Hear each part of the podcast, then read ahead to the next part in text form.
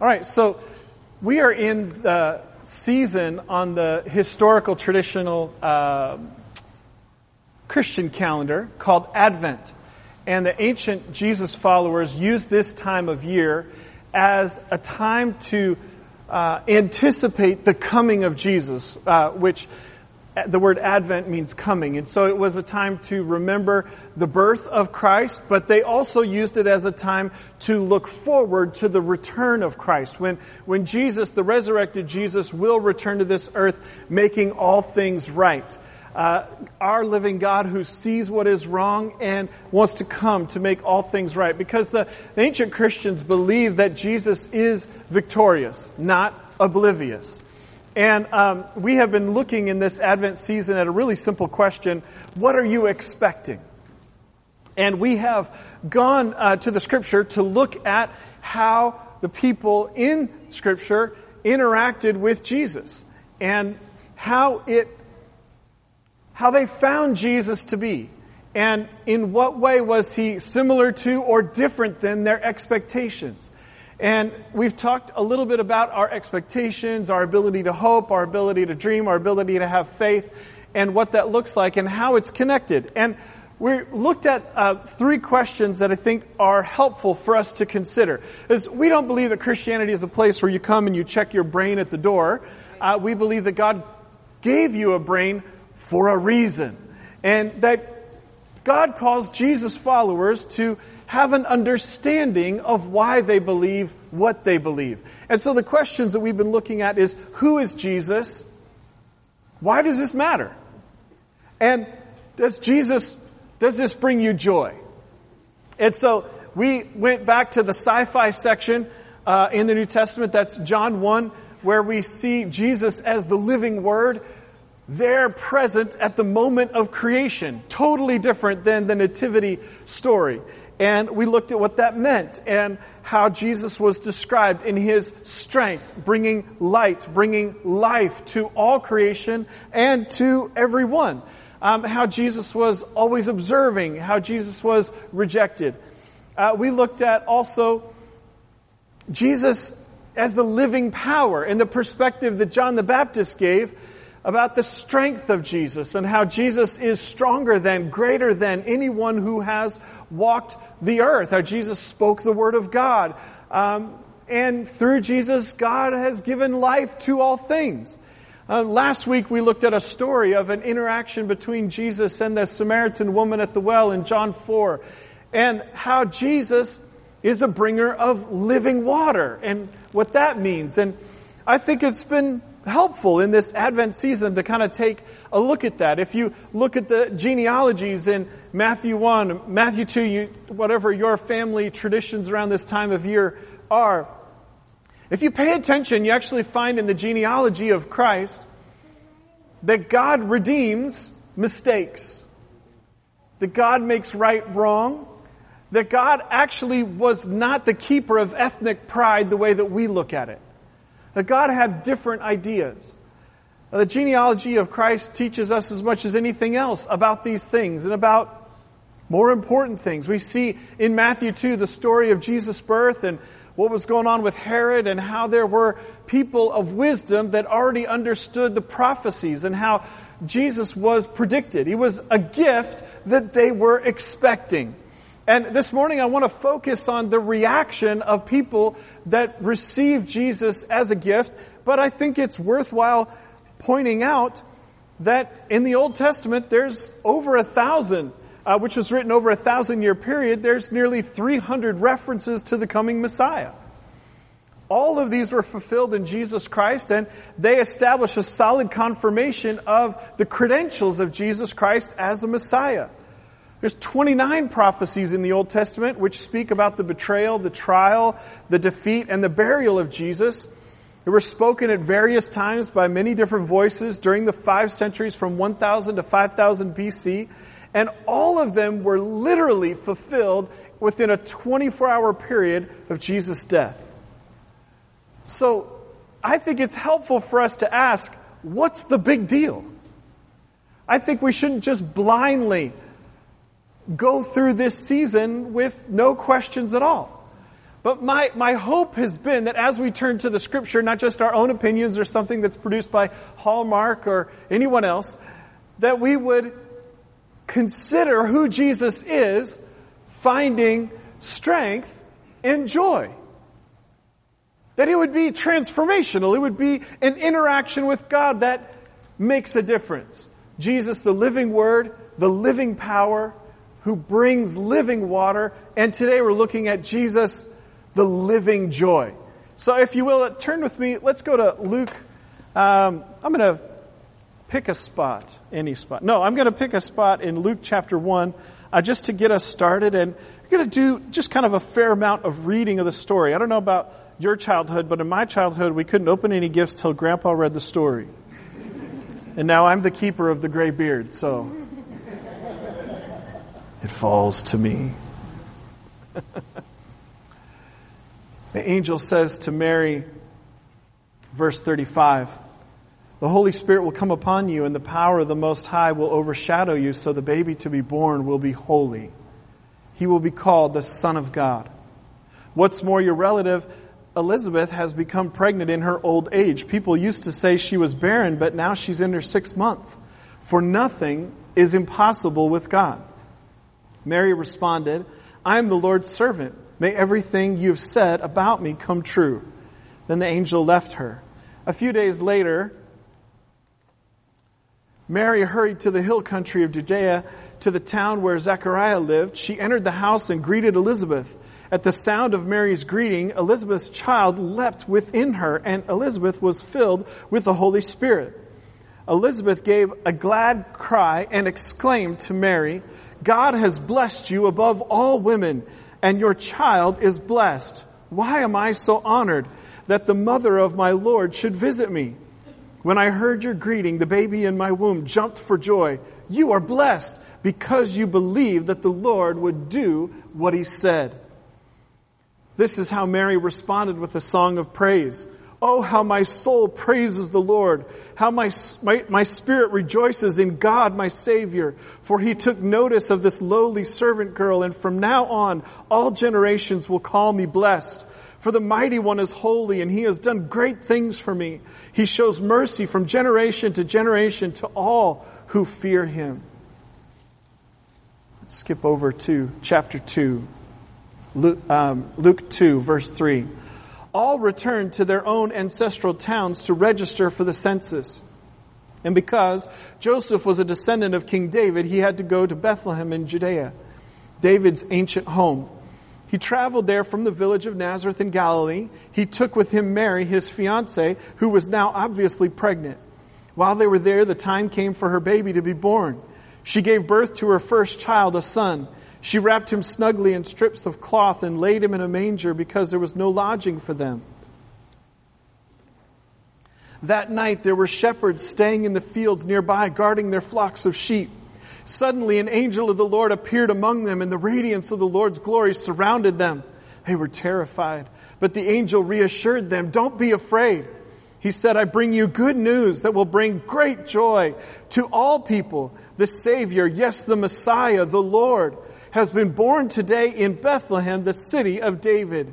And you will recognize him by this sign. You will find a baby wrapped snugly in strips of cloth lying in a manger. Suddenly the angel was joined by a vast host of others, the armies of heaven, praising God and saying, Glory to God in highest heaven and peace on earth to those with whom God is pleased.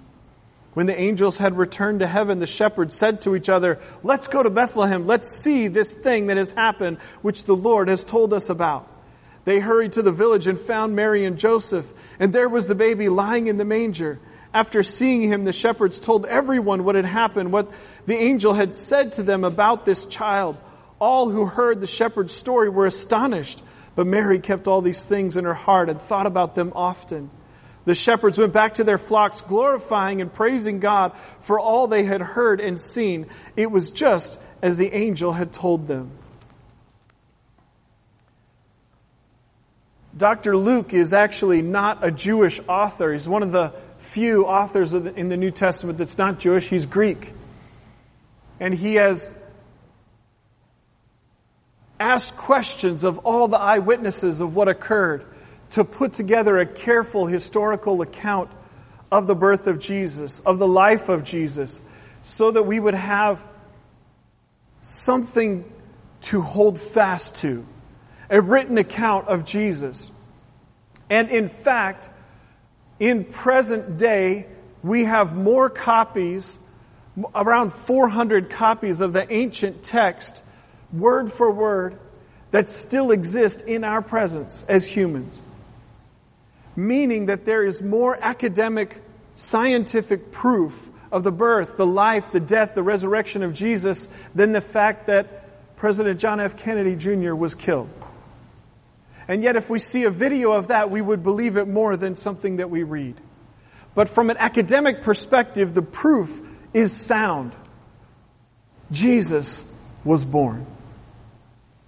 They took joy well, why did they take joy? Well, over and over we see in the miracles that happened before the birth of Christ, he is referred to as the Messiah. Well, what does that mean? That's the anointed one, the sent one, the messenger of God, the messenger of the covenant was the word that God gave.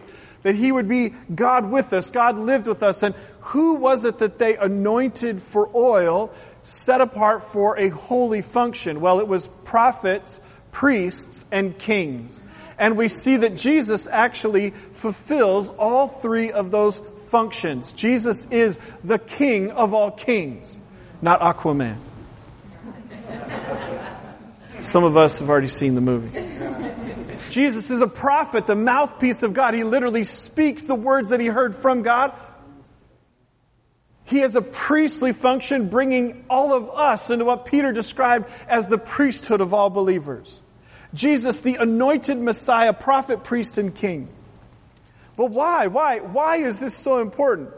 The prophet Isaiah chapter 7 verse 14, the Lord himself will give you the sign, look, the virgin will conceive a child. She will give birth to a son and will call him Emmanuel, which means God is with us. Isaiah 9 and 6, for a child is born to us, a son is given to us. The government will rest on his shoulders and he will be called Wonderful, Counselor, Mighty God, Everlasting Father, Prince of Peace. Jeremiah 23, 5, For the time is coming, says the Lord, when I will raise up a righteous descendant from King David's line, and he will be a king who rules with wisdom. He will do what is just and right throughout the land. And maybe the most important of the prophecies about Jesus found in Isaiah 53. I'll read to you in modern language. Who has believed our message? To whom has the Lord revealed his powerful arm? My servant grew up in the Lord's presence like a tender green shoot, like a root in dry ground. There was nothing beautiful or majestic about his appearance, nothing to attract us to him. He was despised and rejected, a man of sorrows, acquainted with deepest grief. We turned our backs on him and looked the other way. He was despised and we did not care.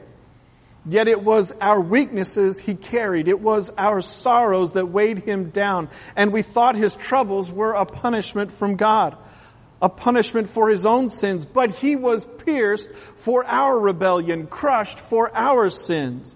He was beaten so we could be whole. He was whipped so we could be healed. All of us like sheep have strayed away. We have left God's path to follow our own. Yet the Lord laid on him the sins of us all. He was oppressed and treated harshly, yet he never said a word. He was led like a lamb to the slaughter, and as a sheep is silent before the shears, he did not open his mouth. Unjustly condemned, he was led away. No one cared that he died without descendants, that his life was cut short in midstream, but he was struck down for the rebellion of my people. He was done, he had done no wrong. He had never deceived anyone, but he was buried like a criminal. He was put in a rich man's grave. But it was the Lord's good plan to crush him and cause him grief. Yet when his life is made an offering for sin, he will have many descendants he will enjoy a long life and the Lord's good plan will prosper in his hands. When he sees all that is accomplished by his anguish, he will be satisfied. And because of his experience, my righteous servant will make it possible for many to be counted righteous, for he will bear all their sins. I will give him the honors of a victorious soldier because he exposed himself to death. He was counted among the rebels. He bore the sins of many and interceded for rebels. This is what Jesus explained to Nicodemus, the, rich, the religious leader, when Jesus said, For God so loved the world that he gave his only son so that whoever believes in him would not perish but have everlasting life. Jesus continued, For God did not send his Son to condemn the world, but that through him it might be saved. This is why the reactions were joyful. Let's continue the story. Eight days later, when the baby was circumcised, he was named Jesus, the name given him by the angel even before he was conceived. Then it was time for the purification offering as required by the law of Moses after the birth of a child. So his parents took him to Jerusalem to present him to the Lord. The law of the Lord says if a woman's first child is a boy, he must be dedicated to the Lord. So they offered the sacrifice required in the law of the Lord, either a pair of turtle doves or two young pigeons. Luke chapter 2 and verse 25. At that time, there was a man in Jerusalem named Simeon he was righteous and devout, was eagerly waiting for the Messiah to come and rescue Israel. The Holy Spirit was upon him and had revealed to him that he would not die until he had seen the Lord's Messiah. That day the Spirit led him to the temple. So when Mary and Joseph came to present the baby Jesus to the Lord as the law required, Simeon was there. He took the child in his arms and praised God saying, Sovereign Lord, now let your servant die in peace as you have promised. I have seen your salvation, which you prepared for all people.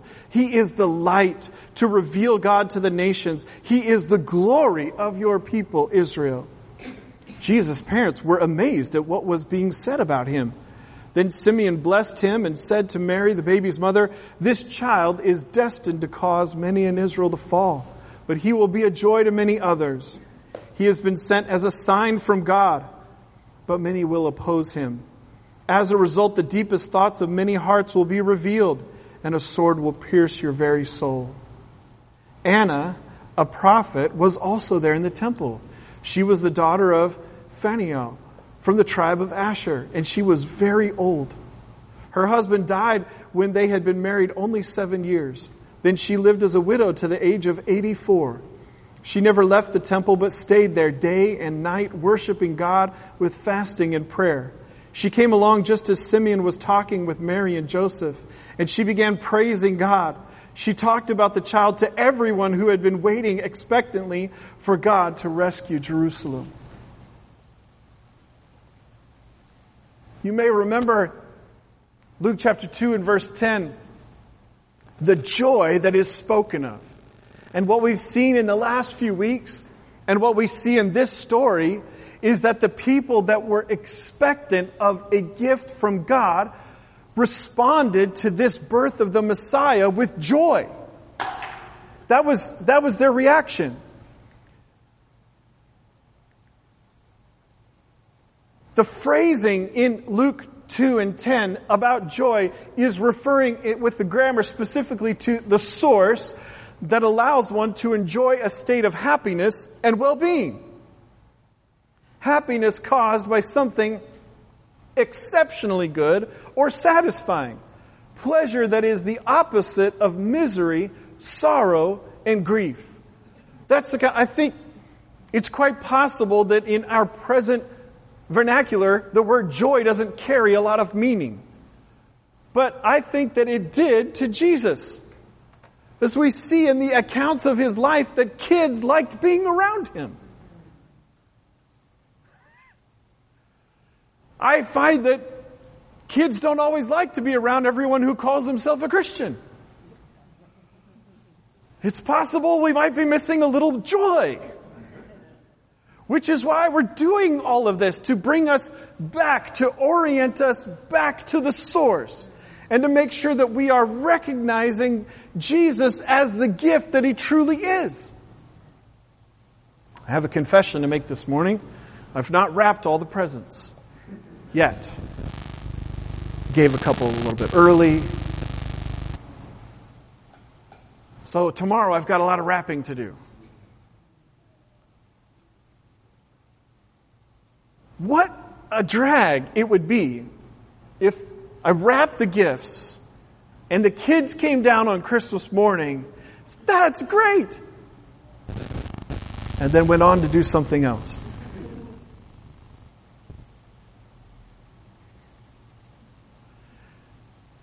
I didn't buy the gift. Maybe you didn't make the gift. You didn't wrap the gift and put it under the tree just for it to be known for the wrapping paper. Maybe, I mean, I'm not perfect, but as a parent, I get a gift, I want the gift to be enjoyed. Enjoyed for its intended purpose. Are you with me? I take joy when they take joy. That's a part of what's meant by, you know, it's better to give than receive, right? You kind of get to uh, the place of maturity uh, uh, is about giving. You know, uh, people have observed that when an infant is born, it's born with clenched fists. And when we pass from this earth, we pass with open hands. And they say, oh, life is a matter of letting go. But I think that's kind of mourning the wrong thing. I think that uh, God life is coming to recognize all that God has given me and it causes me to want to give to others. I think the way that we know a Jesus kind of love is that love gives. It's a giving kind of love. Jesus is not a gift that God gave so that you would feel bad about yourself. If that's our response, we've got it all wrong. Now, are we possibly wallowing in guilt from the past, or maybe we have self-destructive tendencies that need to be adjusted and corrected? Sure. Should we come to a place of confessing what is wrong and turning away from it to follow Jesus? Absolutely. But the joy in finding the gift of Jesus is that I can be forgiven when I don't feel like I can. I can be forgiven. I can be made clean. I can get a miracle of a new life that's not possible in my own strength, in my own way. The gift of Jesus, the reason that they took joy is that they knew that it meant something new, something beyond the temple and the show and the ritual. They knew that it meant new spiritual life, that the animal sacrifices would no longer be needed, but there was a once and done sacrifice for all, that Jesus took on himself the sins of us all. That's what we read about in the scriptures this morning. It is new life. And so God did not intend to give Jesus as a gift so that we would then follow up by relating to Him through legalism. To then turn around and try to behave right so that God would love us. No, that's wrong. God has already loved you. God loved you so much He showed you His love in this when you were at your worst. While we were yet sinners, Christ died. The gift was given. The price was paid. So we can take joy. We can quickly confess our wrong, quickly ask for forgiveness, and quickly receive it. Because it has been given. God has already done the heavy lifting. The hard work is already done. This is really good. Wow. Pastor Ben, I don't know about your choice of facial hair, but this is a good message. People that saw Jesus in the flesh, saw his eyes, heard his tone of voice, watched his nonverbal communication, this is how they found him. They wanted to be around him. They took joy. So, okay, we had some feelings. What do we learn? Let's just talk about the plain, simple truth from the mass of scriptures I gave you. Well, first, God sent Jesus to bring about joy that is not possible without Him. This is really important. I know some of you are sick of my Eddie Murphy Looking panub and all the wrong, right?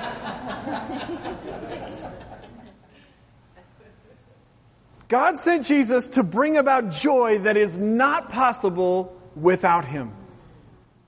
Know what a shame it is when we continue life and, okay, I, I checked the God box, but this depression, this anxiety, this hurt from the past, this guilt, this remorse, this thing that I feel about this side of my life, we continue to carry it with us. Now there is a healing process. God can do miracles in a moment, and God has taught us a lot through medicine, through mental health. There's a recovery process. There is a helpful way to draw out what it is that we're feeling and what we're thinking and to help us to come to God in an honest way where God can bring healing to what we're feeling, healing to our thought patterns to bring about a change that is long term, that is lasting, that is healthy. But we make a mistake if we try to do it on our own, out of our own strength or isolated. Well, what do we learn? Second, when we come to realize the truth of who Jesus is, we find life changing joy. I think it's so important to go to these foundational truths because I've found that in my own life and in my interactions with people, we drift towards complexity. We start to believe things that we would never say that we believe. We, we, we could maybe say that we believe the right things, but deep down the things that we're feeling, where there is stress underneath the stress is because we have started to believe something that's not true. We have started to believe that something that we value very much in life is not sure, is cracked, is is faulty, is not certain in our future. We gotta stop and say, what am I feeling? Why am I feeling that? Why am I thinking this way? What are my thoughts based on? Unpack it, question it. I think that when we, instead of relating to God the way other people have described Him, when we, instead of relating to God the way we've heard about Him, we will investigate who God really is. We will go to the source. We will find life changing joy. That's good. I, I agree. I agree. Okay, so those are a couple things that we've learned this morning. Three points to close us out early. It's a Christmas miracle. what should we do? Well, for the last few weeks, we've been talking about it first and foremost receive Jesus as your Lord and Savior. Now, you may not be ready to do that yet. That's okay. God loves you. He cares for you. We've got a book in the back we'd love to give you. Love to have somebody walk through with you called the Purple Book. It's just a bunch of questions with Bible references and it can walk you through from the beginning. It's very helpful. Again, we believe and anything, whether it be something of logic, something of the problem of evil or pain. We, have got a variety of books that are available on, on all of those subjects. We believe that there is no question that is too great for God. You may not be aware of the fact, but the book of Job in the Old Testament was actually the first one that was written down. I think it's because it's harder to memorize. They found it harder to memorize than Genesis, Exodus, Leviticus, Numbers, and Deuteronomy, which were written down later. But what we see in the book of Job is that God is not afraid of questions. God is not afraid of the hardest of questions. And God doesn't always jump to his own defense when people malign him, uh, misrepresent him, religious people no less. God's not afraid of our misunderstanding, our doubts, our fears, our questioning. God loves us. God saved you because he loves you. So what should we do? Well, first receive Jesus as Savior and Lord. Second, this one's a little bit more complicated. Draw strength and joy from this personal relationship through daily contact. Now, we've just completed something called 40 Day Worship Challenge. It gave out a book called Unscripted. It essentially just invites you into spending 15 minutes in your day of your best energy in a quiet place, resting in God's presence, maybe just listening to worship music or just reading a psalm, finding some way to orient yourself to God's presence and His love for you to allow God to communicate His love for you. So we, we finished up in the middle of December, 40 days of just trying that out as an experiment, talking about it in our small groups. Listen, God can do anything at any time. And God has created this amazing diversity of humans. us all communicating the same way, all the same things, does not communicate the amazing creativity of the living God. All of our unique ways, our unique ways of connecting with God, our unique ways of singing about God, our unique ways of describing God, all of those things, when we come together, give us a better chance of getting to know who God is. So you might connect with God in a way that is different than other people. But what I have found is that not giving God time never helps. So giving God time helps. They gave you a double negative and then we went back. So draw strength and joy from this personal relationship through daily contact. Now you might be in a rough season of pain, of a wide variety of things for a wide variety of reasons. Don't fake it. Come to God with honesty. Pour out your heart. God already knows. Number three, tell people about Jesus, just like Anna and the shepherds did. What do we see? Their response in receiving Jesus as a gift, they had joy and then they went and told a bunch of people about it. Let's stand and close in prayer.